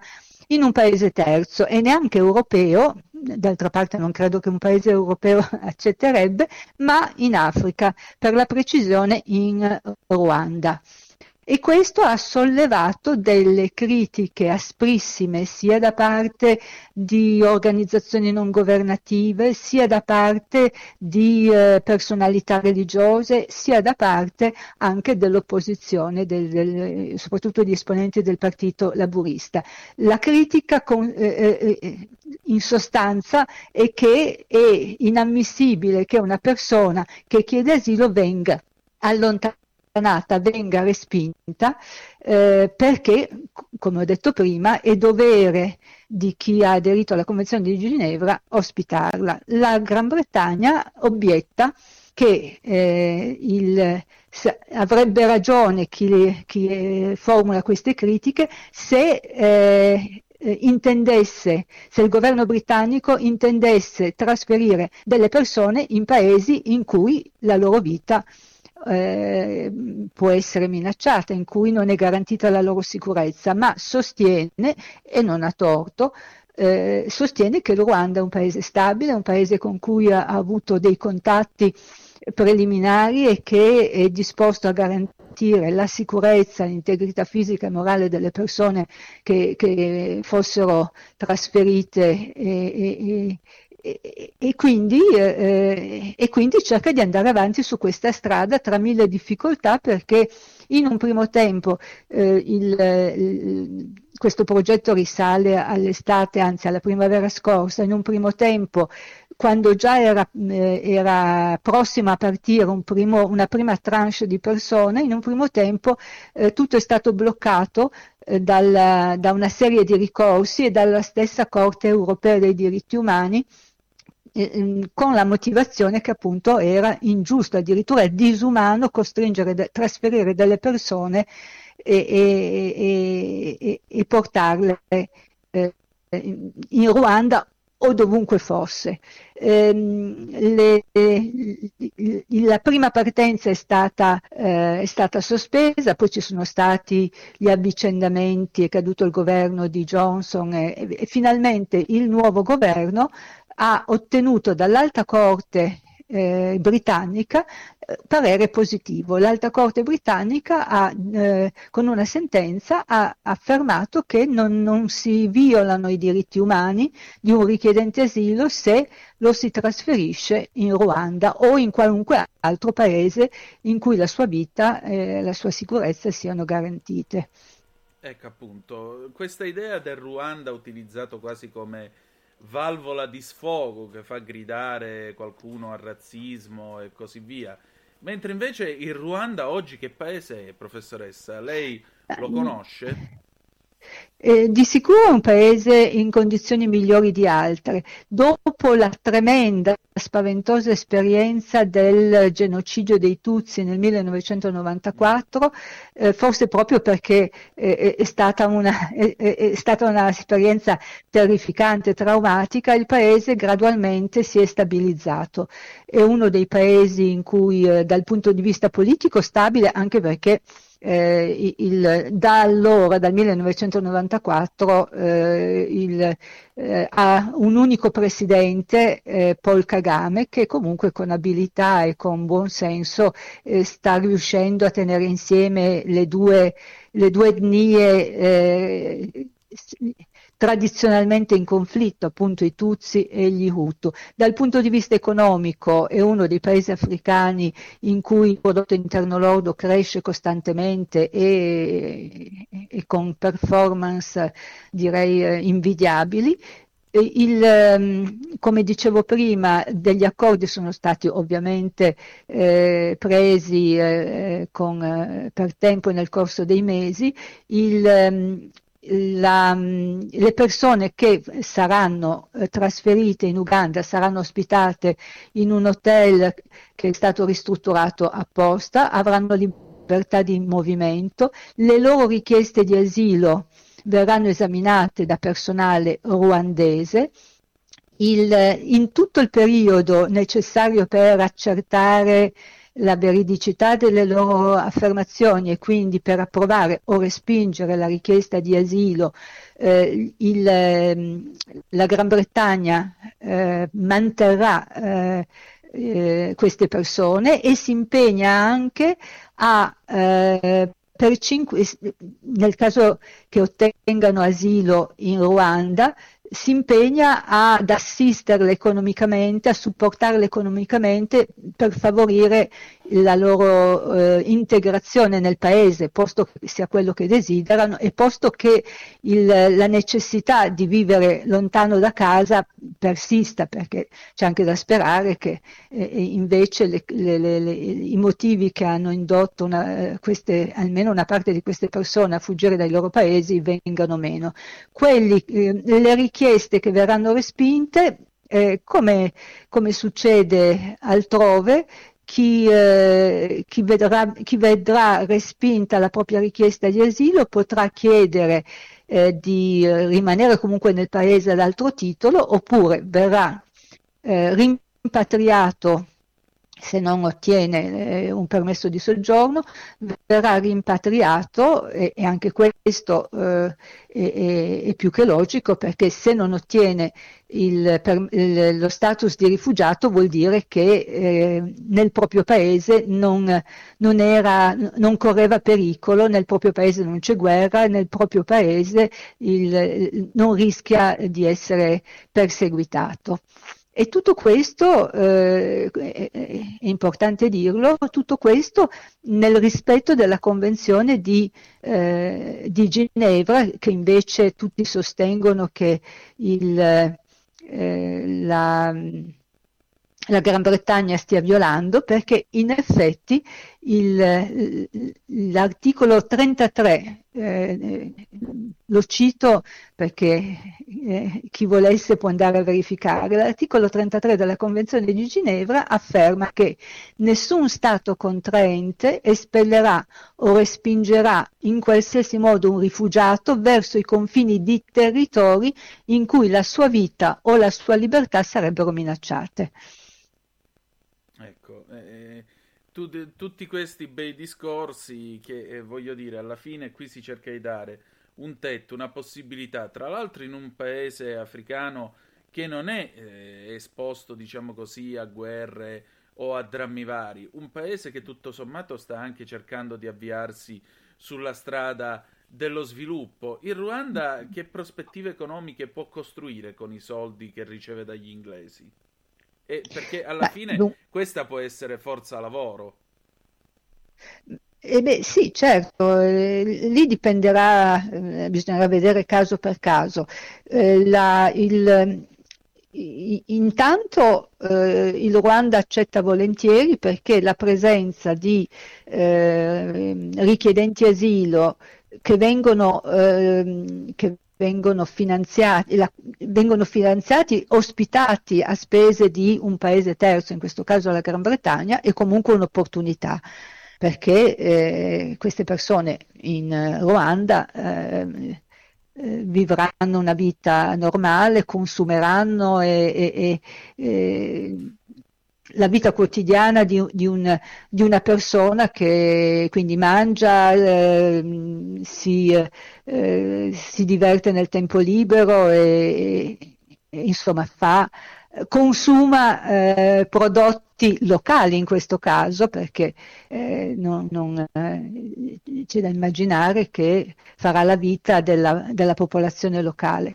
e, e, e, questo è già appunto un'opportunità per il paese. E poi lì bisognerà vedere perché, eh, perché non, non conosciamo le, l'identità delle persone che verranno eh, mandate in, in Ruanda, non sappiamo da dove provengano, non sappiamo che, che, professione sono in grado di svolgere e, e sono le stesse punti interrogativi che valgono per, eh, per, tutti i paesi, per l'Italia in primo luogo. Purtroppo in effetti molti, eh, eh, molti richiedenti asilo eh, non, eh, che arrivano in Italia, che arrivano in Europa, costituiscono un problema anche perché eh, per potersi inserire nella, nel, nel, mondo economico, nel mercato del lavoro, hanno bisogno di una formazione. Questo in effetti è un problema che potrebbe essere però minore, eh, minore in Ruanda che non, che, non in un paese, che non in un paese europeo.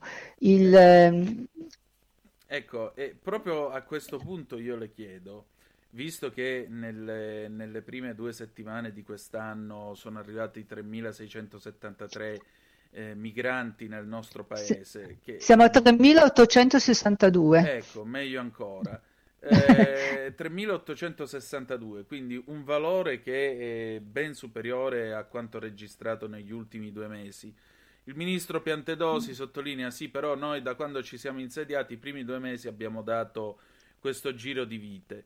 Ehm, intanto, che cosa può fare l'Italia? Se l'esempio britannico può essere ripreso, e con chi stipulare un accordo del genere? Perché eh, con la Libia non mi pare proprio.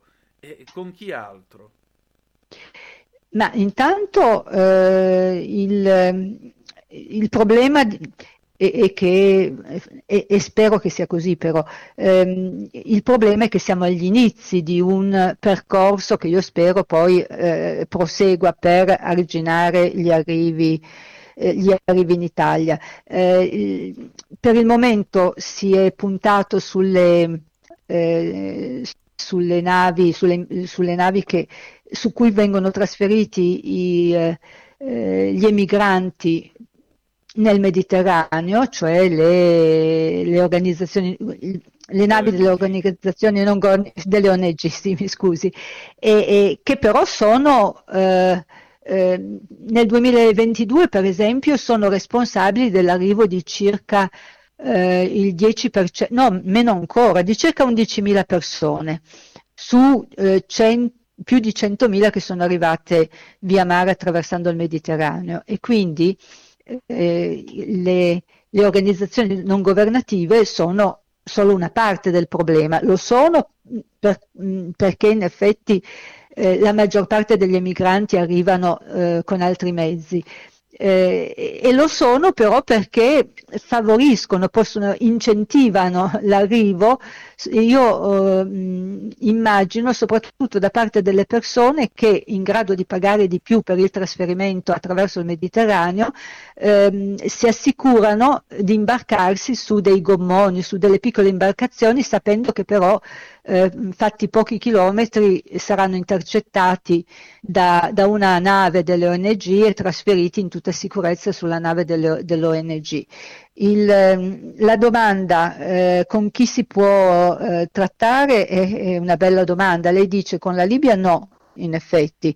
La Anche questione è che... Ormai le Libie sì, tra, eh, infatti, perché eh, sappiamo tutti la situazione della Libia. La questione però è che, escludendo la Libia, gli altri paesi da cui eh, part- africani e la stessa Turchia da cui partono gli immigrati illegali.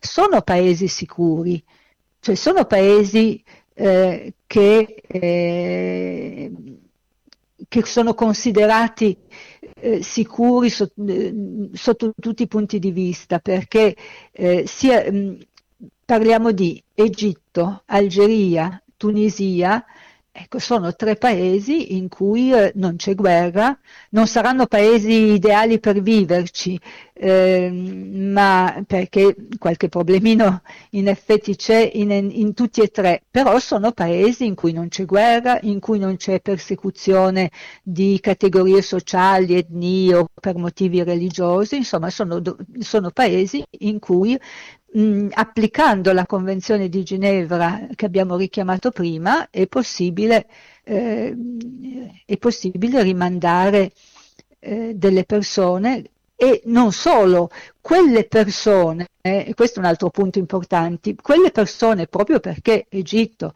Tunisia, Algeria sono paesi mh, relativamente stabili e, e, sicuri, sono persone che in quei paesi avrebbero dovuto chiedere asilo. Esatto. E questo è un aspetto che non viene considerato, mm, non viene considerato affatto, ma la maggior parte delle persone che approdano in Italia e chiedono asilo avevano diritto e modo di chiedere asilo molto prima in uno dei paesi che hanno attraversato, che sono tanti.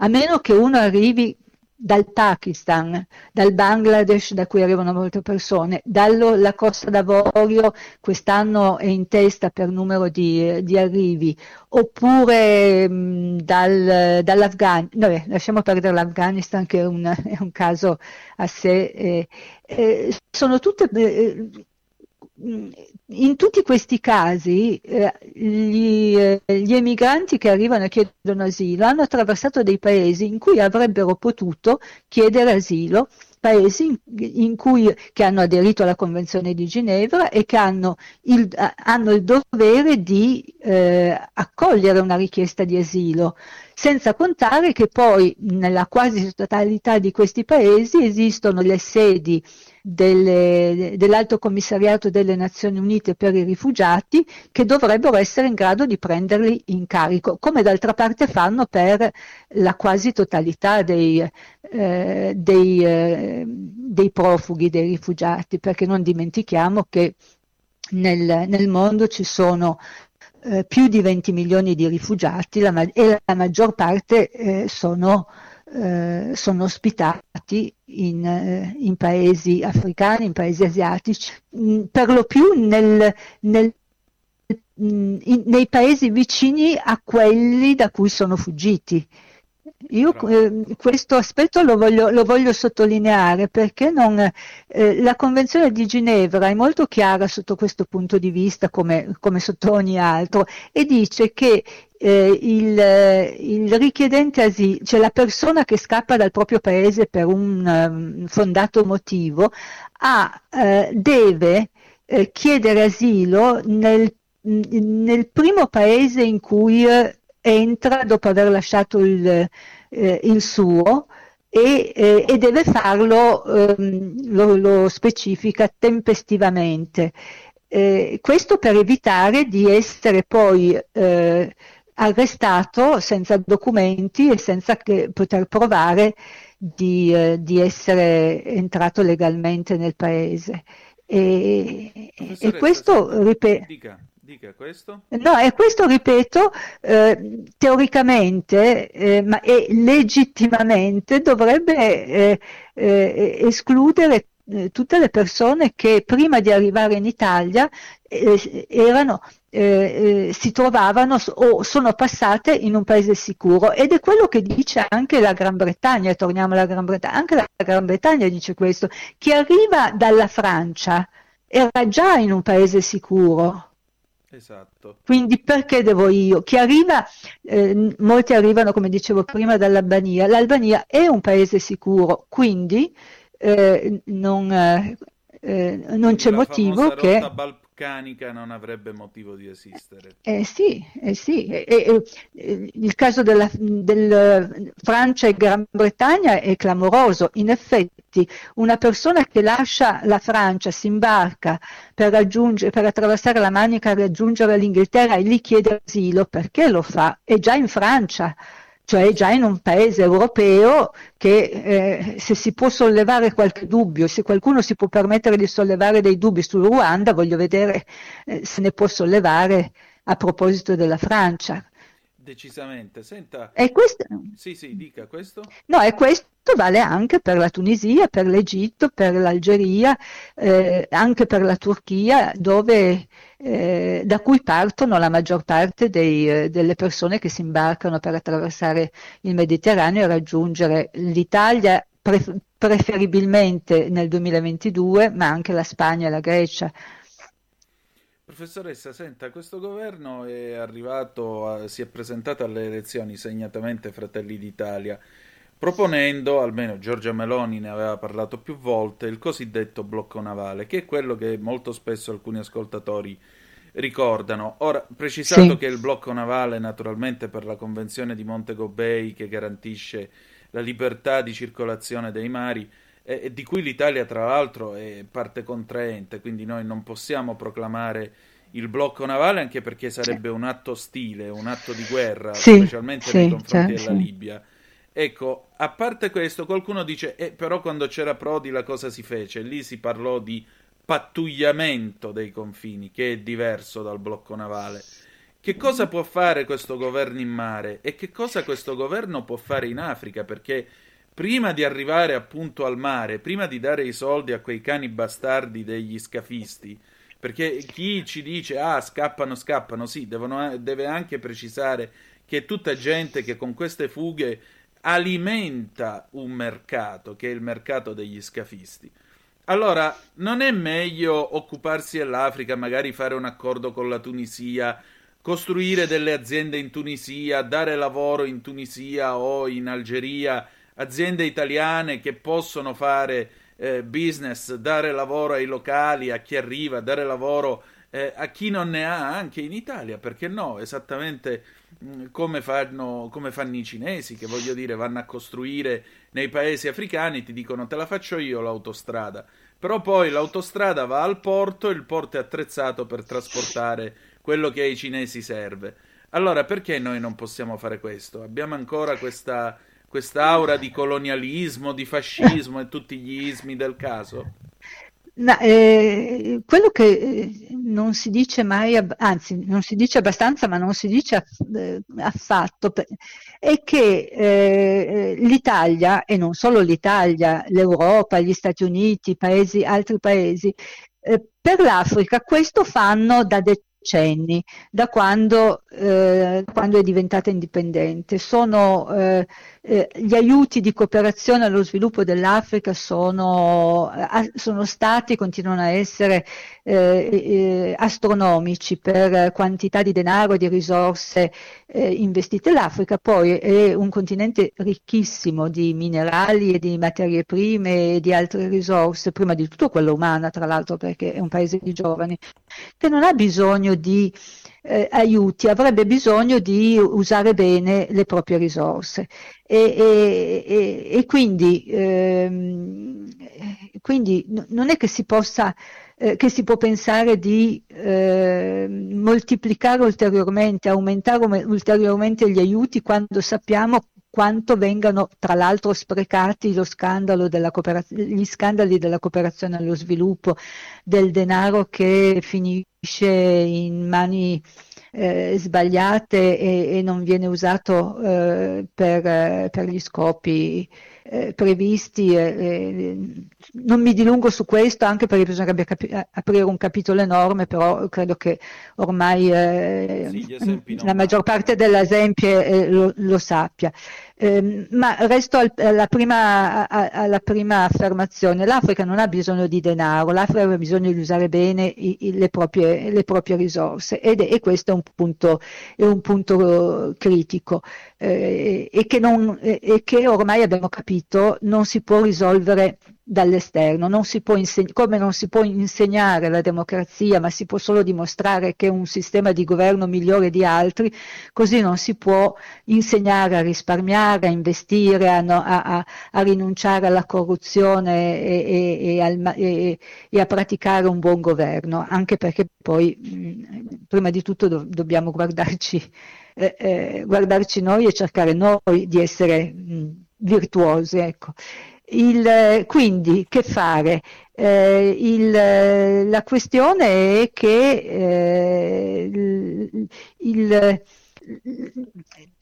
l'Italia da sola, eh, parliamo di, di, come fermare nel Mediterraneo, ma ricordiamoci che la maggior parte degli emigranti arrivano da molto più lontano e di fatti eh, il, quello che mh, pagano agli scafisti è proprio l'ultima tranche di denaro, ma eh, le spese di un viaggio illegale attraverso due, tre, magari anche eh, 5 o 6 paesi per migliaia di chilometri eh, eh, sono, sono, molto più genti. Dicevo, l'Italia, secondo me, l'Italia, la Spagna, la Grecia, qualunque paese europeo da solo non, non credo che riesca a far molto, sia in grado eh, e abbia i mezzi di far molto per arginare gli arrivi, sia dal Mediterraneo sia quelli via, quelli via terra. Un problema che io ho provato più volte a evidenziare è proprio che eh, l'Europa si, eh, da anni eh, sembra che si concentri su, su, su come ridistribuire gli immigranti illegali quando arrivano, mentre dovrebbe, avrebbe dovuto e dovrebbe eh, impegnarsi soprattutto nel trovare collettivamente eh, il modo di, eh, eh, di impedire che, eh, che arrivino. Ehm, non, non vedo da parte, non vedo, nessuno di noi eh, vede da parte dell'Europa un impegno eh, in questi anni in questa direzione. Se lei pensa ci sono stati Dublino 1, 2, 3, Malta, sempre per eh, discutere su come ridistribuire i, i, richiedenti asilo. Si è fatto troppo poco eh, ed è un errore per, eh, per invece eh, trovare i mezzi per impedire parten- le partenze, gli arrivi e prima ancora eh, le partenze. E l'Europa più che l'Italia o dei singoli paesi che può trattare con i paesi di origine e di transito africani e asiatici, trattare dei, dei, eh, degli accordi per, eh, per, monitorare meglio le frontiere, per, per collaborare a, a impedire questi flussi questi flussi incontrollati e qualcosa è stato fatto di fatti e qualche risultato si è ottenuto nel tempo. Per esempio, adesso non ricordo esattamente, ma eh, i, i, le cifre, però qualche anno fa eh, l'Europa, l'Unione Europea ha ehm, avviato un accordo con il Niger. Il Niger è uno dei paesi da, attraverso i quali il quale passano, sono passati decine di migliaia, centinaia di migliaia di, eh, di emigranti illegali. Ebbene, c'è stato un periodo in cui eh, grazie a questo accordo il governo del Niger ha intensificato i controlli alle, alle proprie frontiere e, eh, e i controlli eh, lungo le, le, rotte, si sa quali sono i percorsi eh, preferiti dai, dalle organizzazioni criminali che trasportano illegalmente eh, gli emigranti. Lo ha fatto in cambio di denaro, non so quante centinaia di milioni che, che, eh, che ha avuto, eh, eh, no, centinaia di milioni magari no, ma comunque mm, mm, la, la cifra era ingente. Finiti quel, finiti quei, eh, finito quel denaro ha smesso di eh, collaborare e eh, ha smesso anche perché eh, si, è co- si, è reso conto il governo del Niger di quanto impopolare stava diventando eh, avendo, eh, avendo, avviato delle, delle, politiche di contenimento, eh, di, di, monitoraggio e quindi di contenimento eh, del, ehm, del, transito di, immigranti, di, emigranti illegali, perché erano una risorsa. Le città i, i, i, nelle quali, del Niger, nelle quali, soprattutto alle frontiere, nelle quali sostavano a volte per giorni, ma a volte anche per settimane, eh, gli emigranti, e parliamo di grossi numeri, erano città che eh, si stavano arricchendo, che prosperavano grazie a questi flussi e che si sono trovate da un momento all'altro invece private di, di introiti anche, anche importanti. E, Professoressa, senta, anche que- sì, anche sì. questo? No, no, dico anche questo uno non lo considera, ma eh, queste, questi flussi di, emig- di, emigranti illegali sono, rappresentano una risorsa prima di tutto per le organizzazioni criminali che provvedono al trasporto, ma poi lungo le rotte per tutti, eh, per, per, innumerevoli eh, persone, perché significa che si eh, eh, per trasportare gli emigranti si acquista benzina, durante eh, il viaggio eh, che, che, spesso è lungo e richiede anche numerose soste per evitare di essere intercettati dalle polizie locali, la gente deve mangiare, dormire e, e quindi c'è un business, eh, un, un eh, più esteso, c'è un indotto, ecco, forse il termine giusto è questo, c'è un indotto a cui non pensiamo, ma che invece eh, per, per, i paesi di transito è, è importante. Ed ecco allora resi- uno dei motivi di resistenza a collaborare con i paesi con i paesi europei. Una città che per un anno, due, cinque è vissuta grazie, ha prosperato grazie all'afflusso, al transito di eh, decine di migliaia di emigranti, eh, ha, ha, piacere di, di, continuare a farlo e quindi non vede di buon occhio la politica del suo governo che si impegna a lottare contro l'immigrazione clandestina. Professoressa, senta per chiudere, questo governo ha o no la volontà politica di affrontare il tema dell'immigrazione? Soprattutto, politicamente parlando, è impotente sul tema? Eh, bella domanda. La volontà credo proprio che ce l'abbia.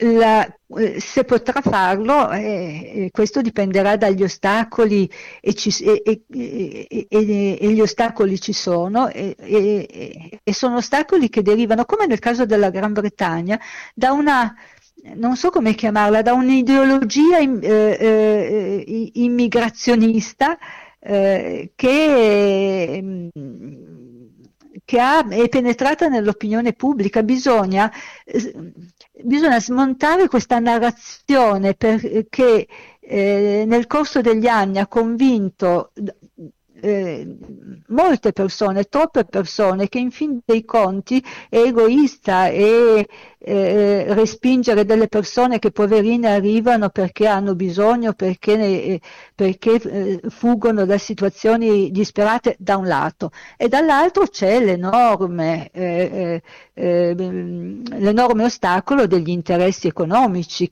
Abbiamo, ho parlato del Niger, ma pensiamo all'Italia, pensiamo a quanta gente eh, vive eh, ricevendo, ricavando un, un, uno stipendio, un introito, di che vivere perché lavora nel settore, in questo enorme sistema assistenziale che si è creato per ospitare i richiedenti asilo che ehm, in, in, Italia come, come in altri paesi europei, lei lo sa, vengono, hanno diritto di rimanere per tutto il tempo necessario ad accertare la veridicità di quanto affermano e decidere se hanno diritto o non hanno diritto all'asilo politico, insomma alla protezione internazionale in Italia. E per tutto quel periodo che dura sempre mesi e a volte anni vivono ospiti di, si chiamano centri di accoglienza straordinaria dove, dove, si provvede a tutti i loro bisogni e per farlo migliaia, credo ormai decine di migliaia di persone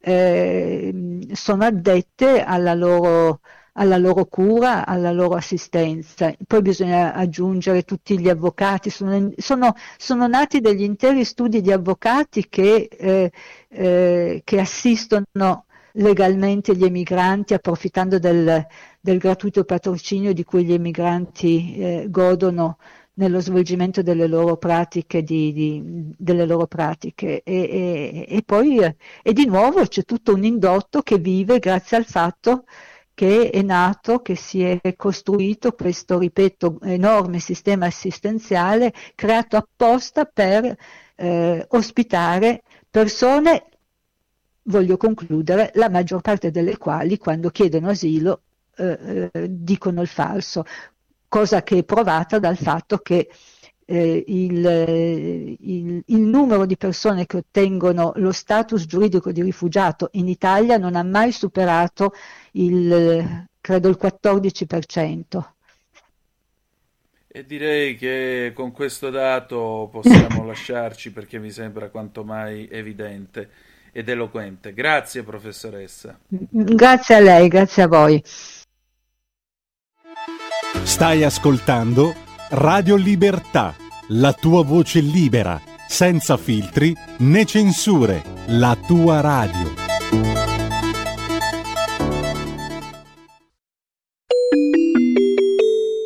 Qui Parlamento. Presentata dai deputati Molinari e altri che ha ad oggetto iniziative di competenza in sede europea in ordine all'esame di una nuova disciplina sull'efficientamento energetico degli edifici, al fine di tutelare il patrimonio immobiliare italiano. Il deputato Candiani ha facoltà di illustrare l'interrogazione di cui è cofirmatario. A lei la parola, deputato Candiani. Grazie Presidente. Onorevole Ministro, noi siamo molto preoccupati, la Lega è molto preoccupata, come tantissimi italiani, dalle informazioni che abbiamo preso nei, negli scorsi giorni, in quanto abbiamo visto che con l'inizio della Presidenza eh, europea da parte del, dei ministri svedesi eh, c'è stata anche un'accelerazione di alcune scelte politiche che vorrebbero imporre un efficientamento degli edifici eh, pubblici e privati fino ad arrivare a classe 0 nel 2050, ma addirittura passando nel 2030 a classe E e nel 2033 a classe D. Ciò significherebbe ovviamente mettere nell'impossibilità le nostre famiglie, ma anche la pubblica amministrazione di potersi adeguare, subendo quindi una direttiva che è fatta per paesi non come l'Italia, che ha un suo patrimonio storico di edifici e che ha anche un patrimonio edilizio che si è formato nel dopoguerra molto più fragile rispetto ad altri paesi. Noi abbiamo bisogno che il governo sia molto determinato in questa direzione e quindi vogliamo sapere come il governo intende eh, interloquire in sede europea, nella fase a cui siamo arrivati, evitando che ci siano fughe in avanti in merito a gestioni ideologiche della transizione ecologica che portino il nostro Paese in una condizione, ripeto, di subalternità rispetto ad altri. Noi abbiamo necessità certamente di adeguare i nostri edifici, ma abbiamo anche bisogno di tempi e di soldi per poterlo fare. Grazie. Il Ministro per gli Affari Europei, il Sud, le politiche di coesione e il PNRR, Raffaele Fitto, ha facoltà di rispondere. Prego, a lei la parola. Grazie Presidente. Eh, l'elemento centrale della direttiva è l'introduzione di standard minimi di prestazione energetica per gli edifici con la previsione di obblighi di riqualificazione per migliorarne la classe energetica. In data 25 ottobre del 2022 il Consiglio dei Ministri dell'Energia dell'Unione Europea ha definito un orientamento generale recante l'indicazione di alcune modifiche al testo proposto dalla Commissione, che rappresenta il mandato al Consiglio, alla Presidenza di turno per i successivi negoziati con il Parlamento europeo secondo la procedura di codecisione. Il testo modificato dal Consiglio prevede che entro il 2030 soltanto gli edifici di nuova costruzione dovranno essere ad emissioni zero, mentre per gli edifici residenziali esistenti detto obiettivo dovrà essere conseguito entro il 2050, con alcuni traguardi intermedi previsti entro il 2033 e al 2040. Non contiene alcun divieto o limitazione alla possibilità di vendere o affittare gli edifici non qualificati, riqualificati, individua i singoli Stati membri e non i singoli proprietari come soggetti obbligati al conseguimento degli obiettivi di riqualificazione. Prevede che ogni Stato membro definisca la propria strategia di riqualificazione del patrimonio immobiliare mediante l'adozione di piani nazionali di ristrutturazione edilizia contenenti gli obiettivi nazionali e le indicazioni da questo previste consente ai singoli Stati di esentare dall'applicazione degli standard minimi determinate tipologie di immobili dall'obbligo di riqualificazione. Successivamente a questo provvedimento c'è stata la votazione da parte dell'Assemblea del Parlamento che dovrebbe essere prevista entro la metà del prossimo mese di marzo e verranno avviati i triloghi, cioè i negoziati tra Presidenza di turno del Consiglio, Commissione e Parlamento, finalizzato a definire sulla base delle diverse posizioni espresse il testo finale. Tanto durante i lavori del Parlamento quanto successivamente durante i triloghi, il Governo porrà in essere tutte le iniziative necessarie affinché il testo finale della direttiva contenga delle previsioni che siano compatibili con la peculiarità del patrimonio edilizio italiano e che consentano una sua graduale riqualificazione, contribuendo in tal modo ad incrementarne il valore. L'onere finanziario, inoltre, per gli interventi richiesti dalla proposta potrà e secondo noi dovrà essere mitigato da un quadro di incentivi che potrà essere predisposto dagli Stati membri con il sostegno dell'Unione Europea per dare una risposta adeguata ai cittadini in questa direzione. Ringrazio Ministro Fitto. Ha facoltà di replicare il deputato Candiani. Prego. Ministro, le sue parole ci danno ovviamente un, una rassicurazione, però è necessario che la rassicurazione sia determinata, perché è evidente che da troppo tempo subiamo scelte a livello europeo non fatte a misura per l'Italia. Non pretendiamo e non dobbiamo e possiamo pretendere che gli vestiti siano fatti a nostra misura, ma certamente che siano fatti a misura di altri e certamente fatti per non funzionare per noi, questo dobbiamo evitarlo. Ci sono delle scelte che necessitano ovviamente di equilibrio e necessitano di sostegno economico. È assolutamente necessario che ci sia una valutazione preliminare dell'impatto rispetto a qualsiasi normativa europea, ma rispetto a qualsiasi normativa in generale e che le previsioni economiche sostengano poi l'applicazione delle stesse. Se i nostri concittadini si troveranno fra 15, 20, 25 anni con edifici che dovranno essere stati adeguati senza aver avuto risorse da parte non dello Stato italiano, che già fa la propria parte per il dissesto idrogeologico e per il mantenimento nei piccoli borghi, ma per quello che è la politica dell'Unione Europea si troveranno con un patrimonio sostanzialmente svalutato e non voglio neanche pensare ai disequilibri che si creeranno nel campo finanziario con gli immobili messi a garanzia. Noi abbiamo bisogno di garantire ai nostri cittadini e alla futura generazione di poter ricevere dai propri padri e dai propri, dai propri eh, parenti edifici che siano in grado di essere abitati, ma edifici che siano anche non un onere, ma che siano ovviamente una prospettiva futura. Queste direttive sono fatte per mandare fuori mercato quegli edifici, non possiamo consentirlo, ma dobbiamo essere molto determinati nell'azione a livello europeo. Siamo certi che il governo saprà farsi parte integrante di questo progetto di cui stiamo parlando, non recependo semplicemente, ma andando a far valere le nostre peculiarità. L'Italia è paese fondante, fondatore dell'Unione Europea, non può essere messo, chiamiamolo fuori mercato, da paesi che si sono aggiunti dopo, che hanno ovviamente più facilità a recepire direttive in merito all'ecologia e alla transizione ecologica, ma che certamente non hanno il grande patrimonio storico, il grande patrimonio edilizia e immobiliare che ha il nostro Paese. Grazie. Grazie a lei, Deputato Candiani. Qui Parlamento. Avete ascoltato Zoom, il drive time in mezzo ai fatti.